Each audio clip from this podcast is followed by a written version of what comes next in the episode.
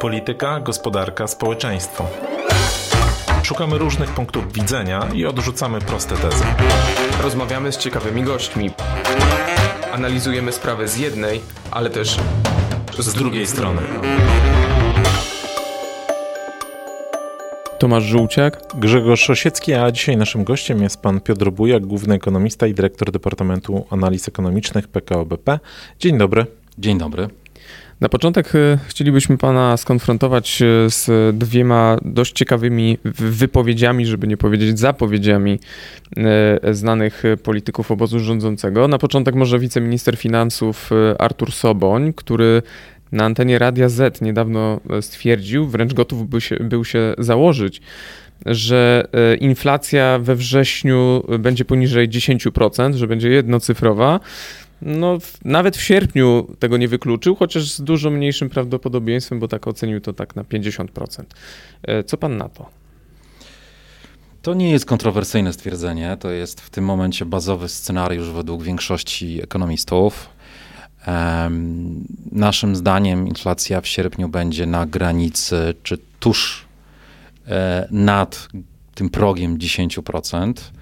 I wydaje mi się, że to jest konsensus wśród ekonomistów, że w sierpniu będziemy na progu, a we wrześniu z bardzo dużym prawdopodobieństwem, przekraczającym zdecydowanie 50%, e, inflacja będzie już jednocyfrowa. Sukces?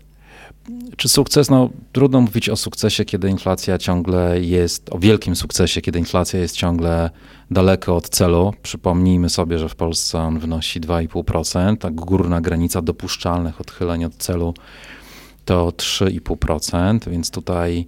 Czyli jak e, będziemy się cieszyć, to ona będzie nadal cztery razy wyższa niż cel. No tak, no tutaj jakby w, w, w tym sensie sukcesu nie ma, ale z drugiej strony e, pamiętajmy, że jeszcze kilka miesięcy temu w lutym inflacja przekraczała 18% i to już było naprawdę męczące. E, a teraz, za chwilę, za moment, e, dosłownie w ciągu paru najbliższych miesięcy, będziemy 10 punktów procentowych niżej. Tak więc no, to co z kolei jest e, się z czego cieszyć. To co się stało, że to tak szybko zeszło? Mhm. Działają głównie te same elementy, które wcześniej inflację podbijały, podsycały.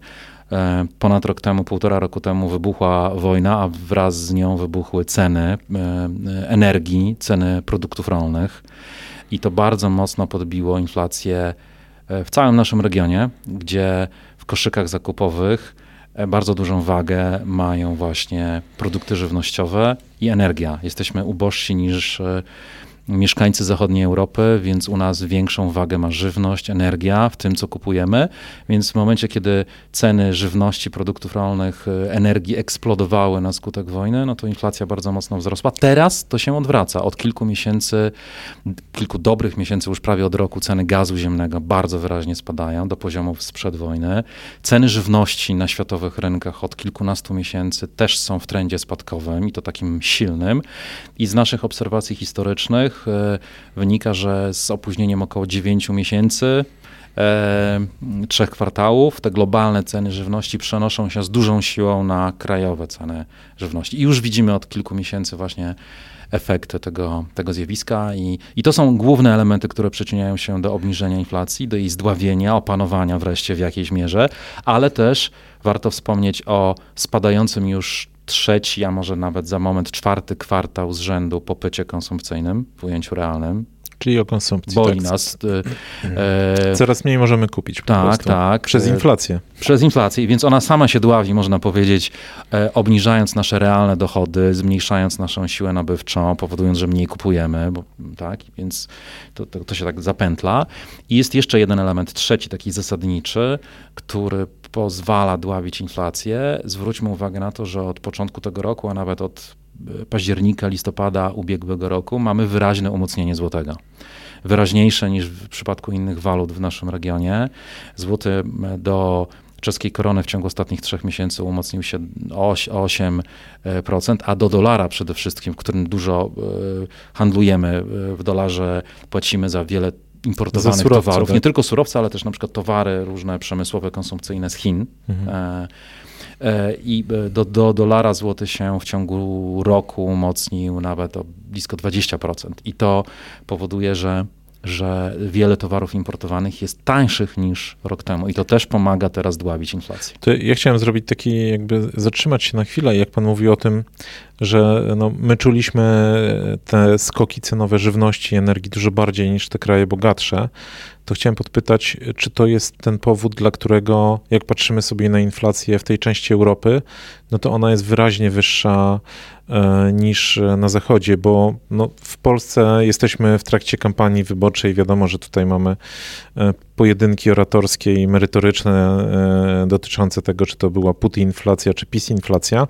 Natomiast jak się patrzy na przykład na ostatnie dane Eurostatu i HICPA, tak, czyli tą inflację, którą oni odnotowują, no to tam na naszym poziomie jest i Słowacja, i Czechy, tak, czyli dwa tak kraje, z czego jeden z bardziej restrykcyjną polityką e, pieniężną, a drugi z kolei w strefie euro. No, nie mówiąc o tym, że państwa bałtyckie. Czy, czy, to jest, czy to działał taki mechanizm regionalny po prostu? Bo pytanie, ile tu było e, lokalnej polityki i błędów w polityce pieniężnej i fiskalnej, a ile przełożenia z zewnątrz?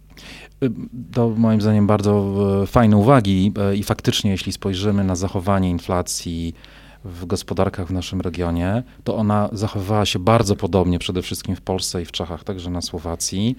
E, nie tylko w ciągu ostatnich kilku kwartałów, w ostatnich dwóch, trzech latach, ale nawet na przestrzeni ostatnich kilkunastu lat. I to pokazuje, że e, no, bardzo mocno procesy cenowe w takiej otwartej gospodarce jak Polska, tym bardziej Czechy czy Słowacja, e, zależą od trendów, wydarzeń globalnych czy regionalnych, europejskich, a niekoniecznie od tego, co się dzieje lokalnie w krajowej gospodarce z popytem, czy z polityką pieniężną albo fiskalną. E, nie można w ten sposób e, usprawiedliwiać pewnych błędów, które są w lokalnej polityce makroekonomicznej popełniane. Też duża część tych błędów, jeśli one nie są duże, jest jakby w jakiś sposób obiektywnie uzasadniona, bo nie wszystko się da przewidzieć w warunkach takich e, szoków.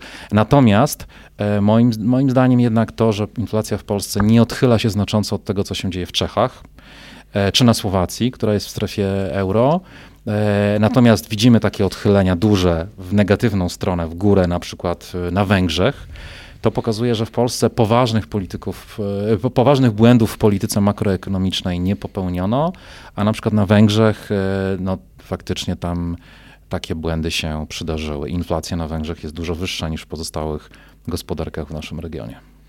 To ja chciałbym, to, co prawda jest to podcast, więc operujemy tutaj raczej głosem niż obrazem, ale spróbować umiejscowić nas na, na tym wykresie inflacyjnym, bo e, e, przez długi czas mozolnie pieliśmy się na e, szczyt tej górki inflacyjnej i rzeczywiście to było bardzo bolesne i, i zwłaszcza kiedy jeszcze nie było takich namacalnych perspektyw, gdzie ten szczyt jest. No ale wydaje się, że ten szczyt, czy płaskowy, to jest różnie definiowane, osiągnęliśmy i teraz jesteśmy no, w trakcie takiego marszu w, w kierunku dolin inflacyjnych. E, tylko pytanie, czy na tej drodze gdzieś się nie pojawiają kolejne pagórki, tak? Bo w, jednak e, pomijając kwestię e, rosyjskiej agresji i jej skutków, no to my tak naprawdę od 2020 roku żyjemy w permanentnym kryzysie, który przybiera po prostu różne formy. Tak, no, żyjemy w świecie naszpikowanym różnymi szokami, e, w tym bardzo poważnymi inflacyjnymi. E, więc bank centralny na pewno nie ma łatwego zadania w ocenie perspektyw e, inflacji. I no, trzeba tutaj patrzeć na bardzo różne elementy, ale zanim o tym, co przed nami, i tam widzę pewne takie pagórki inflacyjne potencjalnie, zagrożenia dla perspektyw osiągnięcia celu w najbliższych dwóch, trzech latach. Ale zanim o tym, to warto moim zdaniem przypomnieć, że chociaż tak jak powiedzieliśmy wcześniej, procesy inflacyjne w Polsce przebiegały bardzo podobnie jak w innych gospodarkach, to jednak 2-3 lata temu inflacja w Polsce była właściwie najwyższa w regionie i w Unii Europejskiej. No, i lata temu. no tak, tak, przed pandemią. Przed prawda? pandemią, tak. Dlatego, że mieliśmy bardzo mocną e, gospodarkę z mocno rozgrzanym rynkiem e, pracy e, i to się nie zmieniło. Nadal mamy relatywnie mocną gospodarkę, bardzo rozgrzany rynek pracy i to jest element, o którym moim zdaniem nasi bankierzy centralni powinni pamiętać i e, nie, nie, nie powinni pozwolić na to, żeby ich czujność została w tym momencie uśpiona przez fakt, że inflacja w Polsce spada mocniej niż w wielu innych gospodarkach, że już nie jesteśmy na szczycie tej listy krajów z najwyższą inflacją. No i trzeba pamiętać o tym, że, że, że to rozgrzanie naszej gospodarki, ten strukturalny deficyt rąk do pracy, presja płacowa silna, trochę podsycana takimi decyzjami jak podwyższanie płacy e, minimalnej, e, no będzie utrudniać osiągnięcie celów w średnim i, i długim horyzoncie. To z jednej strony, natomiast z drugiej strony, moim zdaniem, też e, można rozważać jednak rozpoczęcie pewnej korekty stóp procentowych, nominalnych stóp procentowych NBP w dół. Ja widzę powody, które pozwalają ostrożnie te stopy zacząć obniżać, bez efektywnego łagodzenia polityki pieniężnej, czyli bez wchodzenia w ten obszar ryzyka dla osiągnięcia e, celu inflacyjnego w średnim terminie. A to chyba nie pan jeden, bo y, tak y, minister rozwoju Waldemar Buda powiedział coś takiego w rozmowie z Polsatem News. Obniżka stóp procentowych w Polsce pół punktu procentowego jeszcze w tym roku jest realnym rozwiązaniem. Mhm. Moim zdaniem e, to jest bardzo realne. Tak naprawdę to jest szeroki konsensus wśród ekonomistów, że do końca tego roku stopy procentowe NBP spadną o 50-75 punktów bazowych czyli pół czy trzy czwarte punktu procentowego. Ale to dopytam, to jest konsensus, bo ich zdaniem taka jest potrzeba? Czy to jest konsensus, bo spodziewają się, że by, być może są jakieś tutaj polityczne podteksty, które spowodują, że Rada zacznie Pro... stopy obniżać? Prognozy ekonomistów to jest jakby wypowiedź na temat tego, co będzie, a nie co powinno być. Tak? To, no trzeba, to jest ważne rozróżnienie, więc ten konsensus dotyczy tego, co będzie, a nie co powinno być.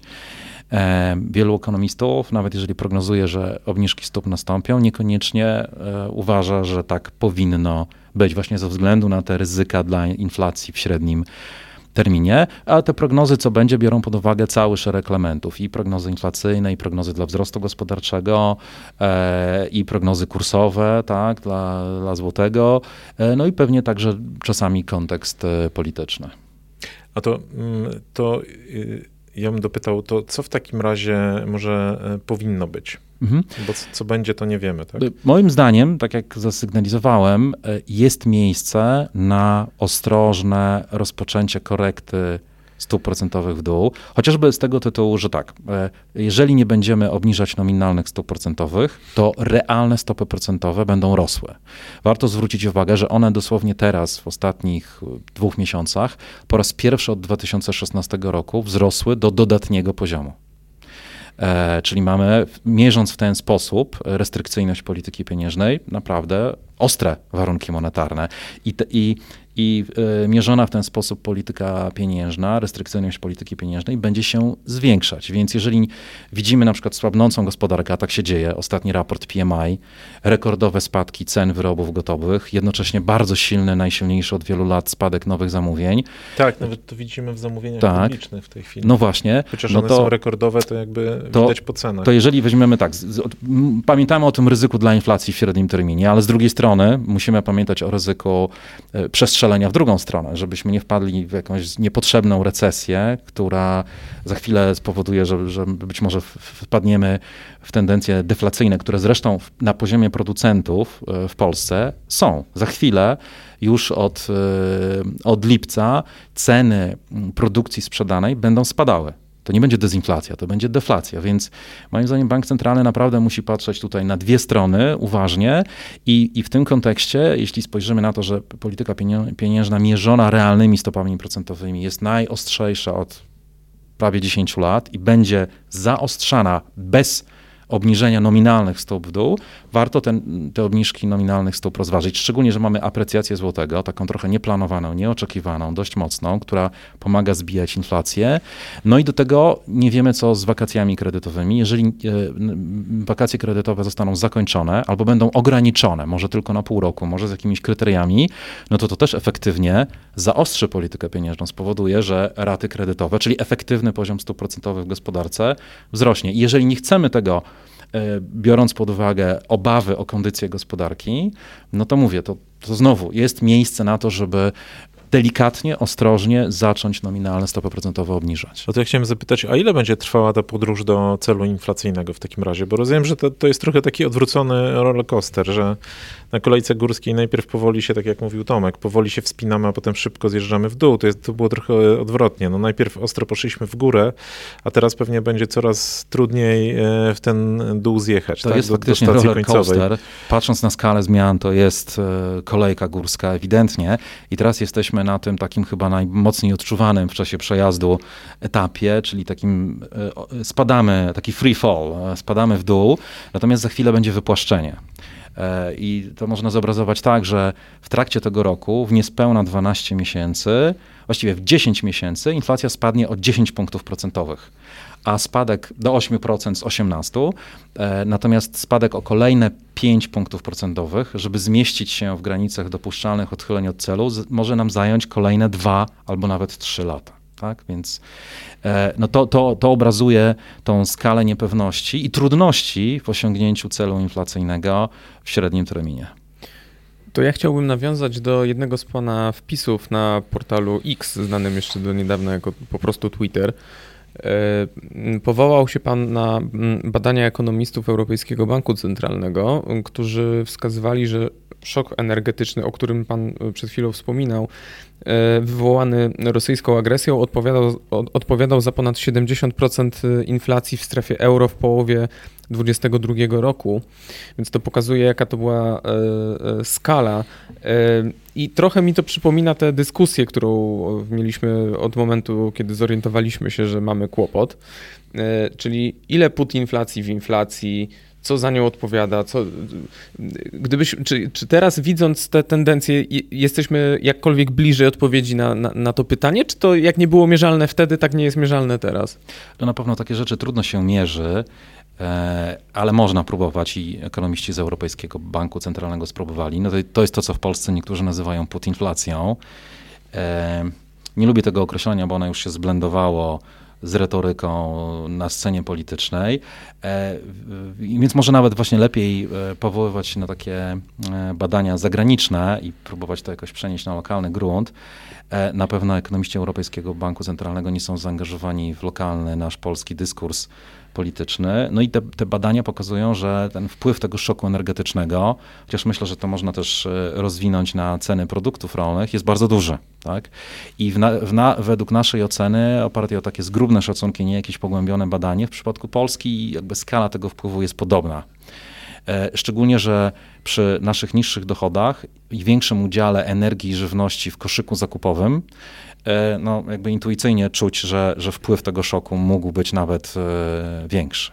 Natomiast przypominam to, co mówiłem o tym, że jeszcze przed tymi szokami, nie tylko wojennym, ale pandemicznym, e, inflacja w Polsce była na mocno podwyższonym poziomie. To było w okolicach 5% przed wybuchem e, pandemii e, i e, te, te napięcia e, inflacyjne, fundamentalne, one też są z nami i należy coś z nimi zrobić. Różnymi metodami można e, tą presję inflacyjną dławić odpowiednio ostrą polityką pieniężną, utrzymywaną przez dłuższy czas, ale można też próbować na przykład zrobić coś po stronie podażowej, e, e, po stronie podażowej gospodarki, na przykład zwiększyć e, chociażby przy wykorzystaniu jakiejś sensownej, efektywnej polityki imigracyjnej, zwiększyć dostępność pracowników w gospodarce, osłabić presję płacową, zmniejszyć wzrost jednostkowych kosztów pracy, presję kosztową w gospodarce i w ten sposób zdławić inflację. No to tu dochodzimy pewnie do takiego momentu, kiedy chcieliśmy trochę porozmawiać już nie tylko o inflacji i o polityce pieniężnej, ale o tym, co w najbliższych latach e, nie tylko właśnie ze wzrostem cen, ale w ogóle ze scenariuszami gospodarczymi i zahaczyć Pana o kilka kwestii. I jak Pan mówi tutaj o migracji, no to na razie będziemy mieli prawdopodobnie referendum migracyjne, więc myślę, że taki scenariusz otwierania się migracyjnego to jest, e, wisi gdzieś tam e, albo jest odłożony do szuflady, ale właśnie chcieliśmy przede wszystkim zapytać w tej chwili o ryzyka polityczne. Ja wiem, że ekonomiści pewnie czasami nie lubią o tym rozmawiać, ale z drugiej strony to jest świat, w którym, który oni jakby no, uwzględniają w swoich wszelkich prognozach, a tu mówiliśmy o, o polityce pieniężnej, a no drugą jakby nogą takiej polityki czy walki z inflacją właśnie może być polityka fiskalna. I pytanie, jakby na ile tutaj wybory mogą cały ten proces skomplikować, w ogóle jeżeli chodzi o scenariusz gospodarczy na najbliższe lata na ile jakby, no już mamy duże transfery obiecane, tak, bo mamy 800 plus obiecane, jeżeli wygra e, opozycja, no to mamy obiecane 800 plus i babciowe. E, nie wiemy, bo wiemy, że PiS coś jeszcze szykuje, tak, może plan na 8 lat, ale być może jeszcze jakieś kolejne wydatki będą. No widać, że, e, że tutaj rządzący chyba nie zamierzają i ci, którzy aspirują do rządzenia, jakoś szczególnie trzymać się za kieszeń, a z drugiej strony no, można odbierać, że są pewne takie niepokojące sygnały budżetowe, że dochody nie idą tak, jak e, można sobie było wyobrazić, nie są takie dobre. Przynajmniej tak wynika. Przynajmniej w ujęciu historycznym. W ujęciu historycznym. Zobaczymy, co będzie dalej. Więc pytanie, na ile polityka może tu zamieszać? E, w naszej ocenie chyba raczej sytuacja się, jeśli chodzi o politykę fiskalną, poprawia względem oczekiwań czy obaw, a nie pogarsza. Najnowsze dane dotyczące e, realizacji budżetu centralnego za czerwiec, opublikowane pod koniec lipca, są obiecujące, tak bym powiedział, i skłoniły nas do rewizji naszej prognozy deficytu całego sektora finansów publicznych w tym roku E, z 5,4% do 4,8%, bo zobaczyliśmy w tych danych poprawę właśnie w zakresie dochodów, przede wszystkim VAT.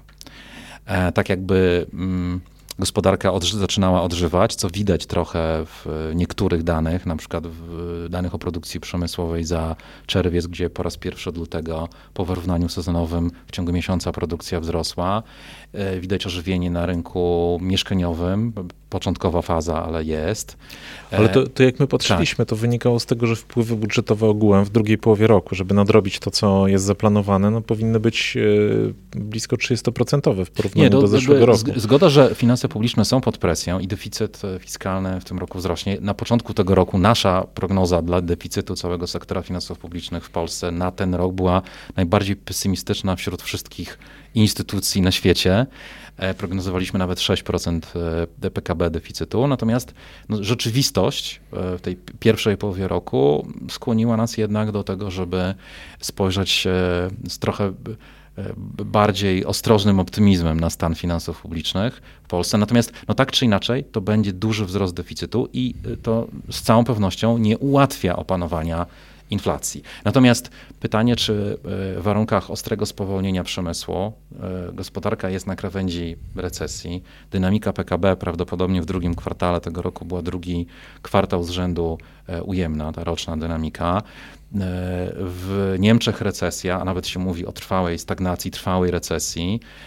Cała europejska gospodarka no, niezbyt dobrze sobie radzi, niemrawo rośnie no to pytanie, czy w takich e, warunkach należy gwałtownie zaostrzać politykę fiskalną po to, żeby e, walczyć z inflacją. Ja myślę, że jednak e, to na banku centralnym spoczywa zadanie opanowania inflacji. Byłoby dobrze, gdyby polityka fiskalna się dostosowała w miarę możliwości, ale ona ma jednak trochę inne cele. No i niestety też cykl wyborczy tutaj nie sprzyja. Zdecydowanie to nie pomaga w ograniczeniu e, przede wszystkim tej strony wydatkowej i w ten sposób inflacji.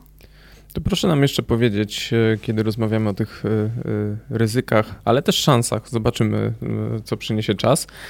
Czy Departament Analiz Ekonomicznych PKO BP bierze pod uwagę w swoich prognozach KPO? A zwłaszcza, że ono będzie, a może go nie będzie.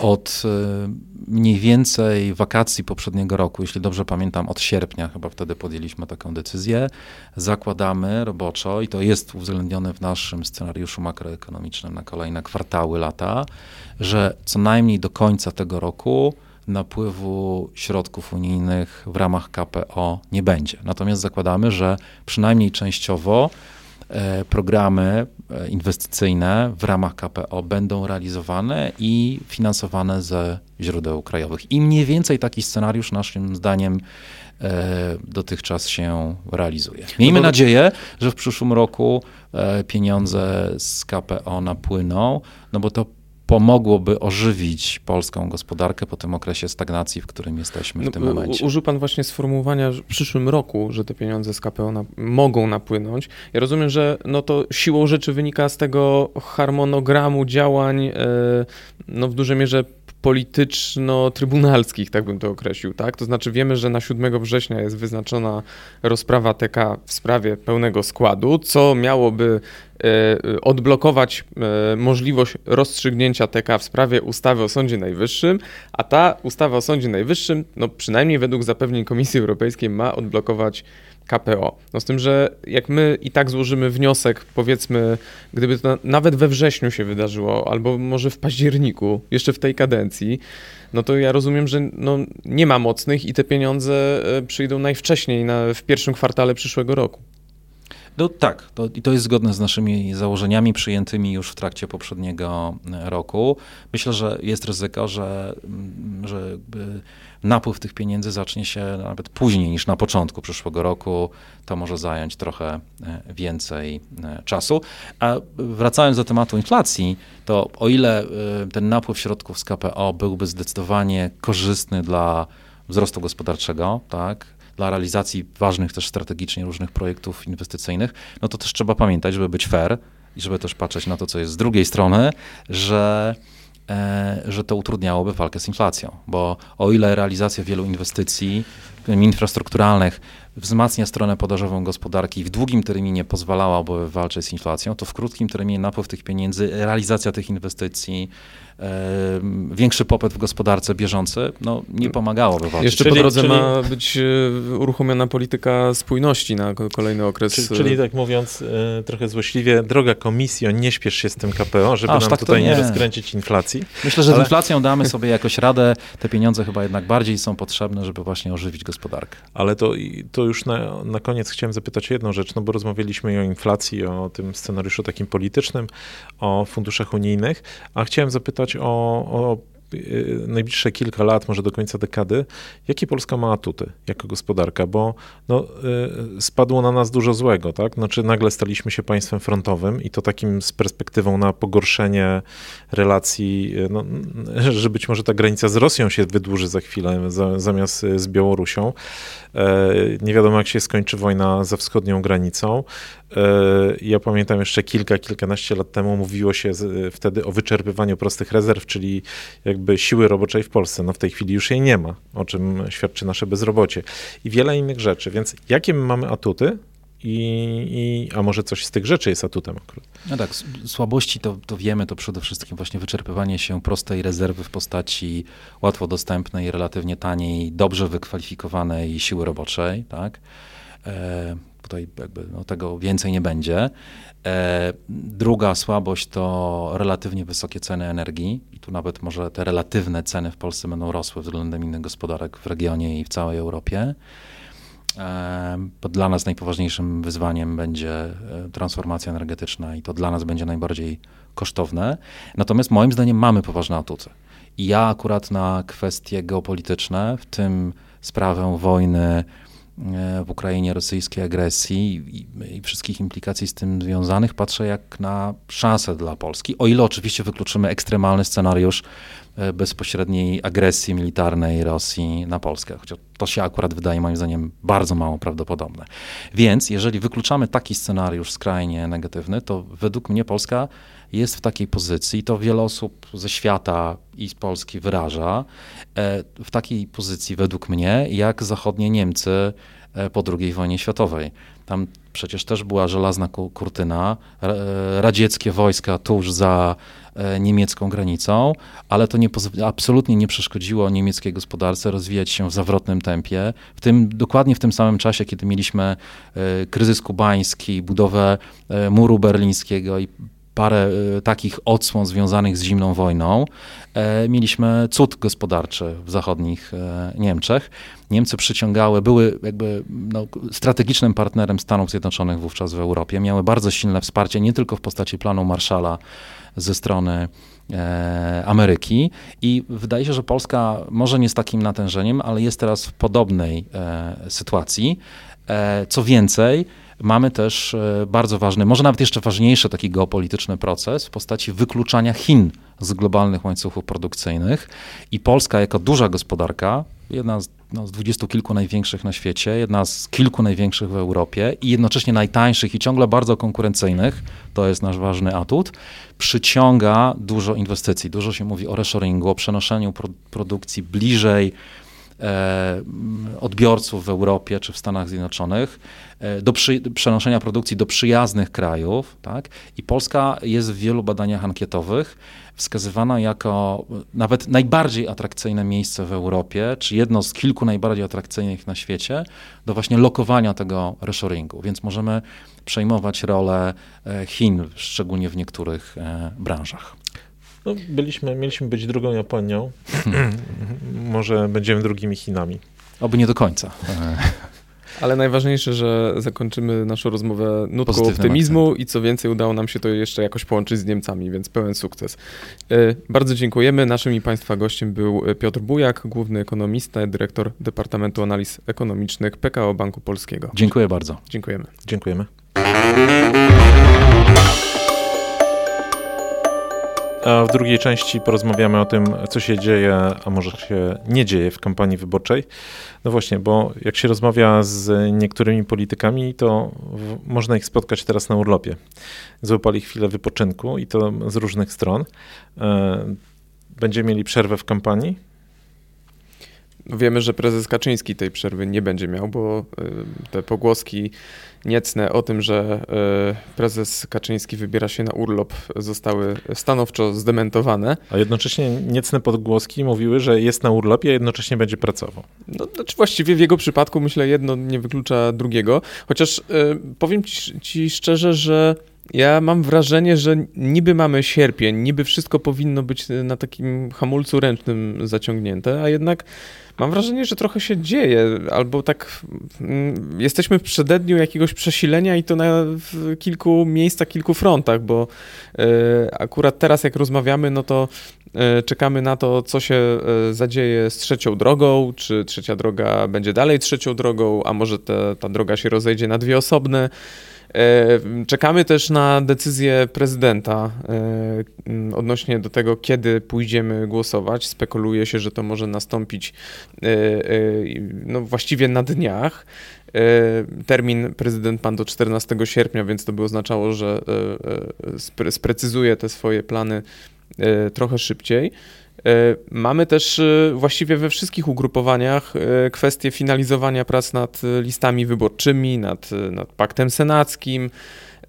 No, z kolei PiS pracujący nad taką koncepcją czy propozycjami programowymi rozpisanymi na nie jedną, ale dwie kadencje i to no. wszystko gdzieś tam no dobra, się odbywa w tle, tylko my nie mamy czasami po prostu dostępu, bo naprawdę tutaj muszę przyznać, że, że politycy są wyjątkowo szczelni w tej kampanii. No dobrze, ale to, to co z tych e, powiedzianych przez ciebie wydarzeń będzie najważniejsze. No, niby wydaje się, że oczywista jest waga tego, co zrobi prezydent, e, czyli zarządzi wybory, no ale de facto to jest poniekąd jakaś czynność taka techniczna, tak? No, i tak ale by zmieniająca musiał, reguły gry. No tak, ale musiałby i tak by je musiał zarządzić. A czy ona aż tak bardzo zmienia reguły gry?